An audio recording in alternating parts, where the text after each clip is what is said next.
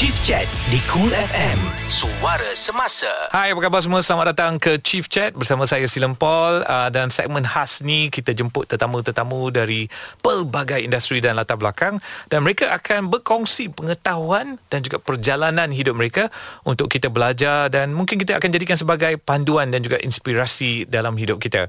Okey, minggu ni tetamu untuk Chief Chat uh, nama yang tidak asing lagi di industri seni dan perniagaan di Malaysia Datuk Norman Abdul Halim Okey, seorang penyanyi, penulis lagu, pengasas dan ketua pegawai eksekutif KRU Entertainment. Selamat datang Norman. Uh, terima kasih sila. Lama dah tak ke konti radio ni? Uh, uh. Actually lama juga untuk saya. Malah lagi lama untuk bersama dengan Norman uh, Itulah dia. Kan, Macam dah 20 tahun yang lepas Masa kita ke udara di stesen yang lain. Uh, Norman pertama sekali nak ucap terima kasih kerana sudi datang. Uh, Dan saya nak terus saja kepada soalan yang pertama. Oh, Okey. Okay. Kalau kita imbas kembali ke zaman awal permulaan melangkah ke industri seni hmm uh, saya terbaca bahawa usia Norman ketika itu 15 tahun bila menulis lagu hit pertama untukmu. Ya, yeah, betul. Uh, apa bermain dalam fikiran Norman ketika itu sebagai a 15 year old?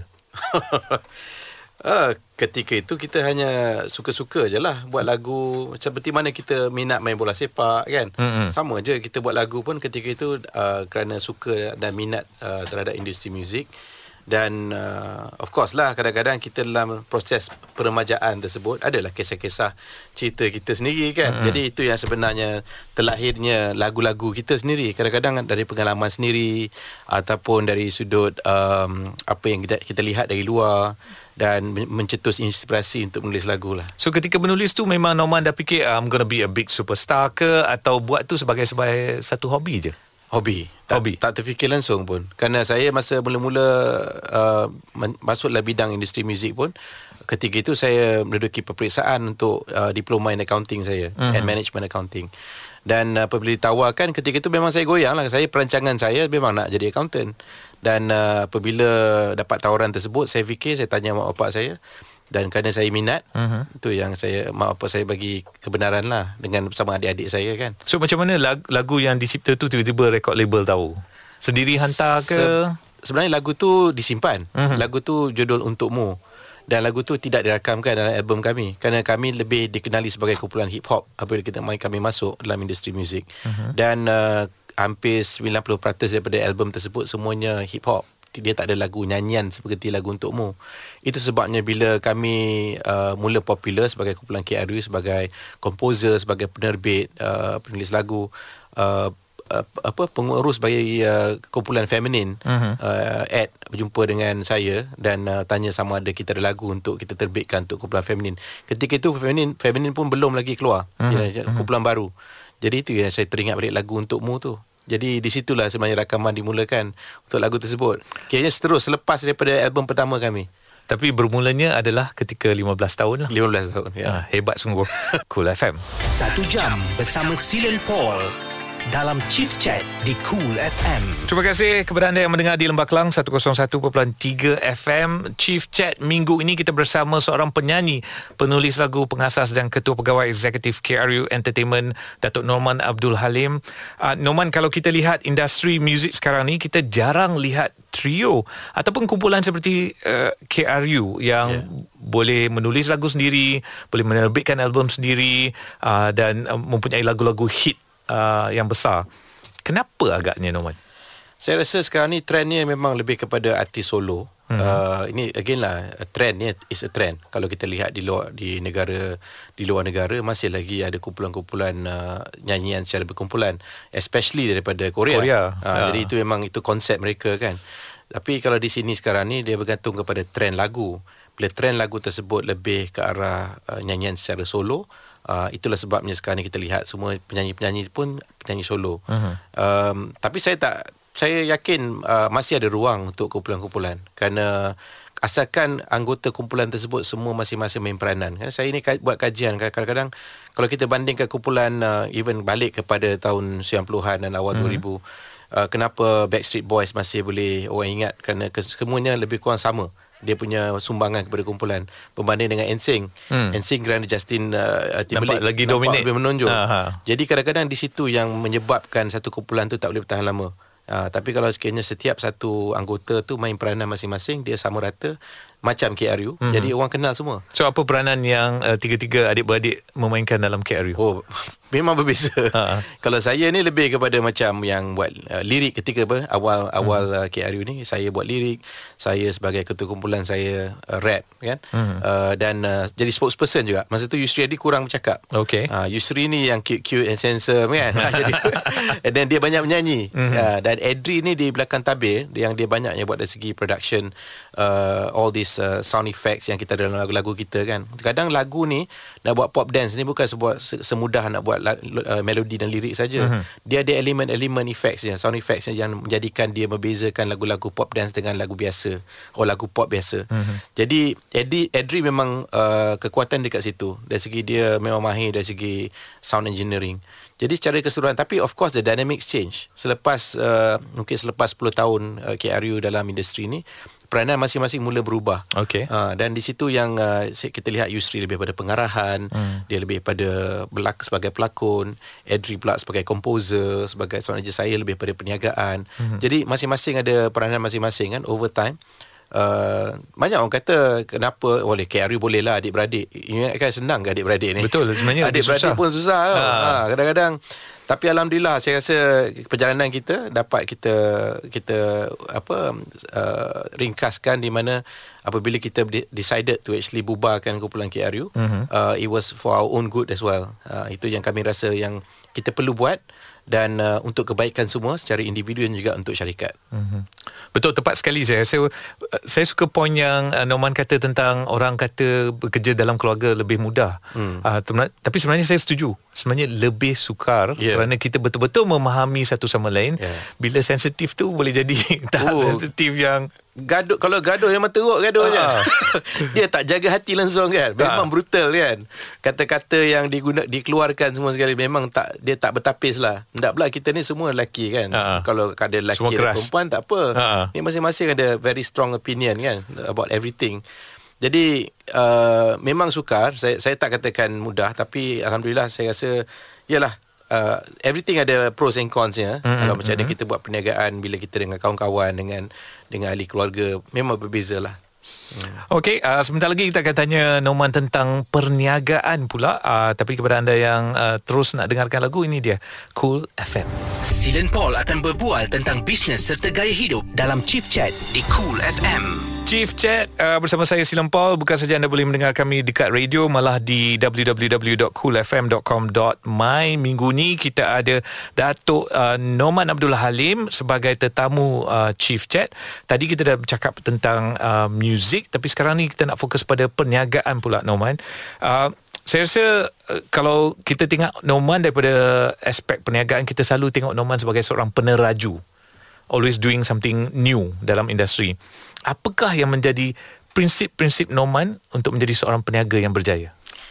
Uh, pertama sekali kita kena fokus kepada bidang dalam kemahiran kita lah eh. Mm-hmm. Satu yang uh, yang pertama dan keduanya kita harus uh, mencari jalan bagaimana kita boleh kekal relevan uh, dalam tempoh jangka panjang uh, jangka masa yang panjang dan bagi KRU sebenarnya kita dah lalu lima era sebenarnya saya sedar, sedar tak sedar lah saya buat kajian balik okay. ha, dah 5.0 dah kira 1.0 tu bila kita jadi penyanyi komposer dan juga penerbit lagu okay. ya, kita tak buat apa-apa selain itu je Keduanya 2.0 apabila kita buat uh, syarikat rakaman. Kita ada artis rakaman sendiri, kita ada production house buat rancangan televisyen, kita buat acara dan sebagainya.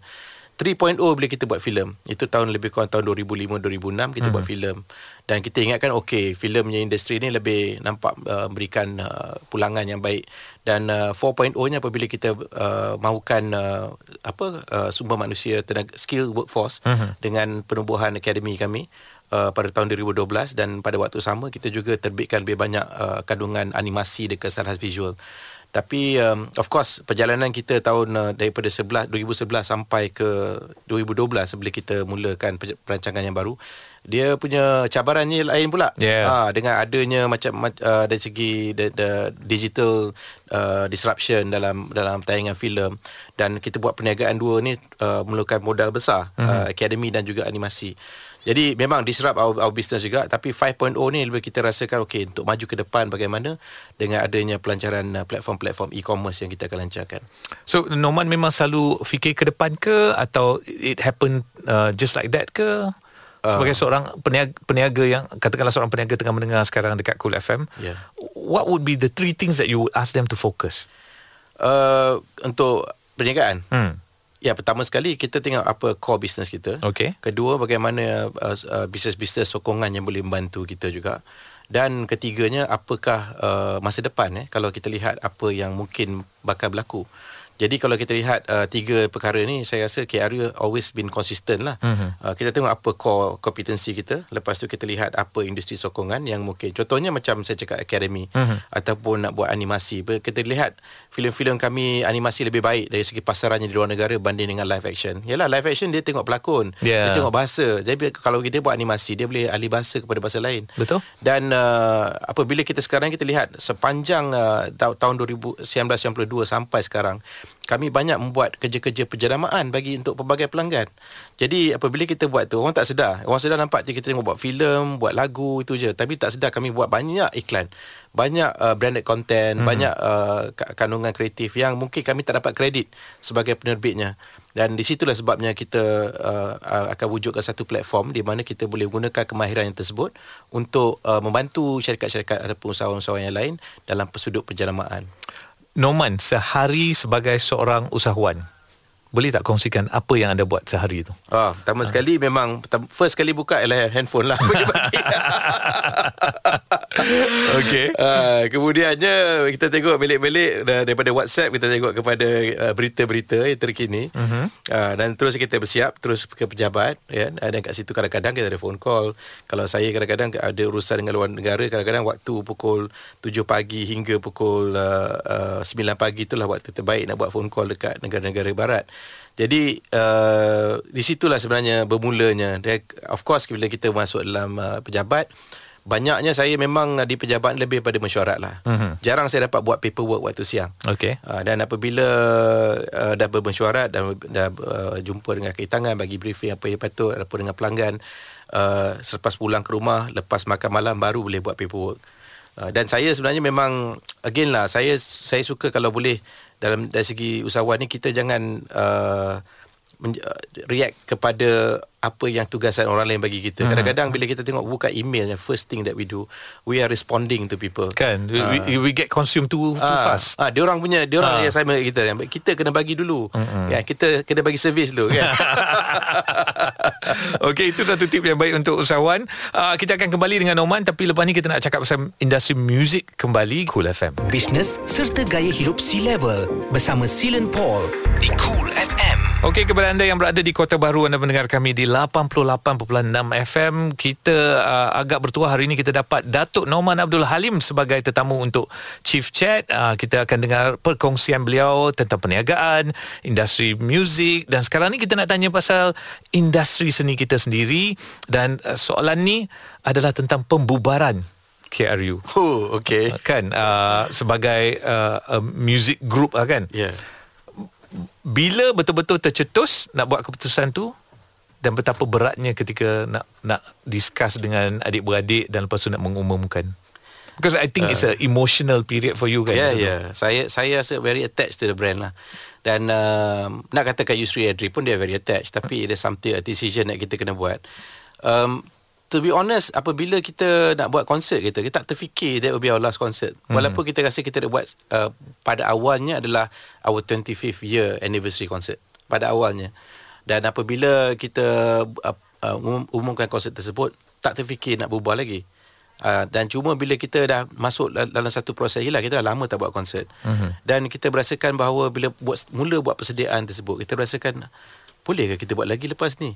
Kan kita rasa macam okay is it time that I think we should decide now daripada kita buat keputusan kemudiannya and might as well kita buat satu celebration uh, about our farewell uh-huh. kan. Uh-huh. Jadi uh, terus terang saya katakan hanya beberapa bulan sebelum tu baru kita decided itu will be our our final concert dan sebab-sebabnya banyak sebab lah antara sebabnya of course Adri keluar negara uh, dan uh, Yusri Yusri dan saya sendiri pun kalau boleh kita nak uh, teruskan uh, kami hidup kami juga pada uh-huh. masa sama tidak mahu dilihat uh, sebagai yalah macam tak relevan lagi pada satu ketika yalah uh-huh. kita kena sedar bahawa kita sekadar masuk nak hampir ke five series. Five series. Ha, jadi kita kena lihat kan lagu-lagu kita ni lagu-lagu pop dance, mm-hmm. hip hop dan sebagainya. Mm-hmm. Tak kena kalau kita kalau nyanyi-nyanyi solo, uh, ballad pop dan sebagainya tak ada masalah. Tapi kalau oleh kerana kami punya cara persembahan ni perlukan stamina dan sebagainya. Jadi tak nak nanti satu ketika nampak macam tak kena atuk-atuk ni pergi nari atas pentas kan. Tapi uh, it was a decision that uh, it was a difficult decision tapi I think it's for the uh, of, uh, untuk kebaikan semua. Uh, khususnya kami tak nak nak kaitkan nama kami dengan syarikat ya KRU hmm. KRU dan kami sendiri Norman Abdul Halim itu pasal Instagram kami semua tukar Norman Abdul Halim Yusri Abdul Halim Adil mula asasan Norman KRU Yusri KRU dan hmm, sebagainya hmm. hmm. dan kerana kami nak kalau boleh kami ada nama kami sendiri dan KRU tu sebagai syarikat biar sebagai syarikat Okey. Uh, Norman sepanjang dalam industri mesti melalui banyak uh, kontroversi ataupun uh, stres ke malah sebagai seorang ahli uh, usahawan ataupun ahli hmm. perniagaan pun we go through different type of yeah. uh, stress kan. So macam mana Norman mengawal stres? Mungkin boleh membantu pendengar uh, Cool FM. Okey. Ini soalan ni banyak kali orang tanya saya. Ya uh-huh. pasal benda ni kalau kita lihat jangan kita lihat orang kita kadang orang berjaya kat luar tu kita oh dia berjaya je sepanjang sepanjang masa. Uh-huh. Pastinya dia ada masalah-masalah dia lalui kan uh, lagi besar dia punya uh, apa tang, uh, jawatannya ataupun kejayaannya lagi besar lagi tanggungjawab dan juga masalahnya. Mm-hmm. Jadi bagi saya sendiri uh, saya lebih suka bersendirian lah kalau kalau saya nak nak menyelesaikan tenangkan fikiran ya tak kira lah sambil mandu kereta ke buat buat sendiri seorang-seorang jalan-jalan kan ataupun uh, apa even dalam rumah pun sekalipun uh, ataupun dekat pejabat ke I mean saya saya rasa ramai yang dikelilingkan saya pun tahu ketika kalau saya nak lalu apa-apa masalah I just need to be alone. That's okay. all. Uh, so jadi dengan ada hanya dengan dengan adanya masa untuk me time tersebut uh-huh. saya akan berfikir sama ada nak berduka lara sementara waktu kan and akan akan apa like, saya mungkin kejap je lah saya nak overcome my my disappointment saya tak adalah macam lerik-lerik sampai minggu-minggu tak ada. Hmm. I think in one day I, I can overcome my my my apa disappointments lah. Is it because uh, Norman pun ada very good uh, support system?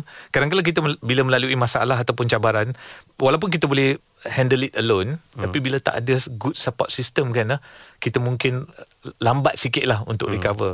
Tapi I think your family, yeah. your your support is quite good. I, I must say that yeah, I mean uh, my family very supportive, tapi selalunya masalahnya pun selalunya saya sendiri yang akan fikirkan macam mana jalan keluar kan.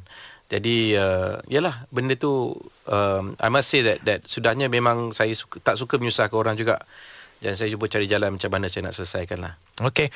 Uh, kita akan kembali uh, sebentar lagi dengan apa perniagaan terbaru untuk Norman uh, daripada KRU Entertainment. Cik. Cik. Cool FM. Usahawan, pengurus atau anda dah bersedia untuk kembangkan kerjaya anda ke tahap yang lebih tinggi? Dapatkan motivasi anda bersama Chief Chat di Cool FM. Selamat datang ke Chief Chat. Uh, ini adalah segmen khas untuk kita uh, belajar daripada tetamu-tetamu kita dan mungkin boleh jadikan sebagai panduan dalam hidup kita. Minggu ni kita ada Datuk Norman Abdul Halim, uh, Ketua Pegawai Eksekutif KRU Entertainment dan Norman, apa fokus Norman sekarang dari segi perniagaan? Ya. Yeah. Um, saya bagi keutamaan kepada pendigitalan perniagaan-perniagaan kami lah. Contohnya mm-hmm. KRI Music as actually quite uh, advanced lah dari segi pendigitalannya. Bagaimana kita buat promosi lagu, pengedaran digitalnya, dari segi penerbitan digitalnya. The whole aspect daripada penerbitan sampai pengedaran, mm-hmm. promosi, pemasaran semuanya lebih kepada aspek pendigitalan. Uh, bagi perniagaan-perniagaan yang lain seperti KRU Academy, kami berdasarkan kami kena beralih arah kepada uh, uh, online learning dan juga bagaimana kita uh, mewujudkan uh, program-program yang relevan di waktu sekarang. So, okay. Contohnya social e-commerce. Bagaimana untuk mempromosikan produk-produk secara online. Uh, so maksudnya siapa-siapa pun boleh pergi belajar? Siapa-siapa pun boleh. Jadi bukan tertakluk kepada dulu-dulu, kita lebih kepada kumpulan lepasan SPM. Oh. Uh, sekarang ni lebih kepada golongan profesional pun dalam jangka pendek, dalam satu dua hari, program latihan tersebut dan they can do distance learning after that for... And every everything is online lah kan? ah? online. Hanya hari satu dua hari tu melainkan kalau dia nak ambil peperiksaan lah. Mhm, Uh, dia kalau nak ambil peperiksaan dia kena buat satu prep lah satu hari peperiksaan uh, persediaan untuk peperiksaan. Tapi kalau tak tak perlu peperiksaan sekarang ni very, very much skills based. Hmm. Banyak belajar daripada hands on experience kan. Jadi di situ saya rasa untuk distance learning kita tengah banyakkan lagi program-program modul-modul yang kita buat secara online, uh, tutors yang yang uh, prominent yang boleh bagi tips dan sebagainya dan mereka boleh buat uh, uh, di rumah. Saya bagi contoh macam Yusri Edri pun dia belajar kat rumah je. Kan? Okey. Cuma yang pentingnya dia tutor tu must actually datangnya daripada orang daripada uh, uh, tokoh-tokoh yang tertentu lah. Actually betul tau uh, Kalau saya nak tambah sikit Masa MCO hmm. uh, Saya berada kat rumah Tak tahu nak buat apa Saya sebenarnya ambil a digital certificate On uh, digital marketing There you go. uh, And everything was online There Saya tak perlu nak pergi buat apa pun uh. Tapi pada masa sama Saya rasa selain daripada Perniagaan KRI sendiri Yang perlu didigitalkan Mhm. uh, Sekarang ni kita kena lihat Bagaimana kita boleh bantu juga Industri-industri lain Contohnya industri buku uh, Industri buku kebanyakannya sekarang ni Lebih kepada format cetakan Yang seperti biasa Atau kalau ada pun Dia buat e-book ya. Mhm. E-book yang Biasalah Yang yang yang tak ada Elemen Elemen yang uh, Modern seperti mana sekarang Dan pada masa sama juga uh, Kalau ada pun Buku dijual secara online Melalui platform-platform e-commerce tapi kami melihat nak maju setapak lagi di mana di luar negara sekarang ni banyak uh, buku-buku dia hasilkan dalam bentuk audiobook. Yep. Uh, dan orang dalam kesibukan mandu kereta ataupun memasak ataupun berjogging dan sebagainya, mereka boleh uh, menghadam ilmu juga. Uh-huh. Uh, ataupun buku cerita ya, apa-apa buku pun dia boleh diaudiokan. Itulah kemahiran KRU juga. Version 1.0 kami adalah audio ya. Ha, itu 1.0. Betul, betul. Uh, dan juga pada masa sama kita lihat bagaimana kita boleh bantu lagi usahawan-usahawan SME especially especially kebanyakannya produk mereka bagus tetapi pemasaran dan juga branding mereka digital marketing mereka kurang. Uh-huh. Uh, di situ dengan pengal- pengalaman kami on uh, digital marketing dan juga branding kita nak bantu lebih banyak usahawan-usahawan dengan satu platform yang lain. Oh, apa tu? Uh, platform yang dinamakan I Like. I like Ah, saya suka, I like. Dan uh, platform yang uh, buku tersebut namakan Simply Call Buku tapi ejaannya B U K O O. Okay, okay. So kedua-dua platform ni sudah dilancarkan? Ber, uh, sudah siap. Uh, mm-hmm. Kami akan lancarkan I like dulu uh, pada bulan uh, Oktober ni dan uh, seterusnya uh, platform buku akan dilancarkan pada peringkat seterusnya. Okay. Uh, semoga berjaya, Norman. Okay, thank you Silan. Uh, Abang Long, kata-kata semangat anda terutamanya kepada pendengar yang tengah melalui saat-saat yang sukar sebelum kita akhiri uh, temu bual kita. Saya melalui pengalaman saya sendiri lah apa saat-saat sukar yang kita lalui kita hanya perlukan masa itu yang pertama. Uh-huh. Uh, jadi apa-apa pun yang kita uh, ada tekanan-tekanan tertentu kita cuba minta masa. Keduanya uh, berfikir tentang apa yang kita boleh selesaikan uh, dengan mudah dulu the quick wins. Uh, InsyaAllah dengan uh, selesainya masalah-masalah yang lebih ringan ataupun lebih kecil Masalah yang besar tersebut dapat diselesaikan kadang-kadang secara automatik.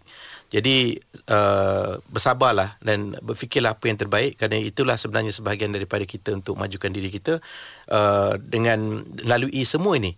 Ya, ke, ke, ke cabaran yang kita lalui adalah untuk berfikir positif bahawa ini untuk menjadikan kita lebih baik Terima kasih Norman uh, Semoga berjaya Bukan saja di uh, alam perniagaan uh, Tapi saya deep down inside Saya rasa mungkin 10 tahun lagi Kita mungkin dapat dengar kembali KRU Mungkin uh, unplugged version Tak perlu nak berdansa Tapi saja a, a, a comeback just for all our fans lah Ya, kan ah. mungkin, insyaAllah. Maybe maybe Ya, insyaAllah. Okay kepada anda yang lain Terus saja mendengar Cool FM Chief Chat bersama Silen Paul di Cool FM.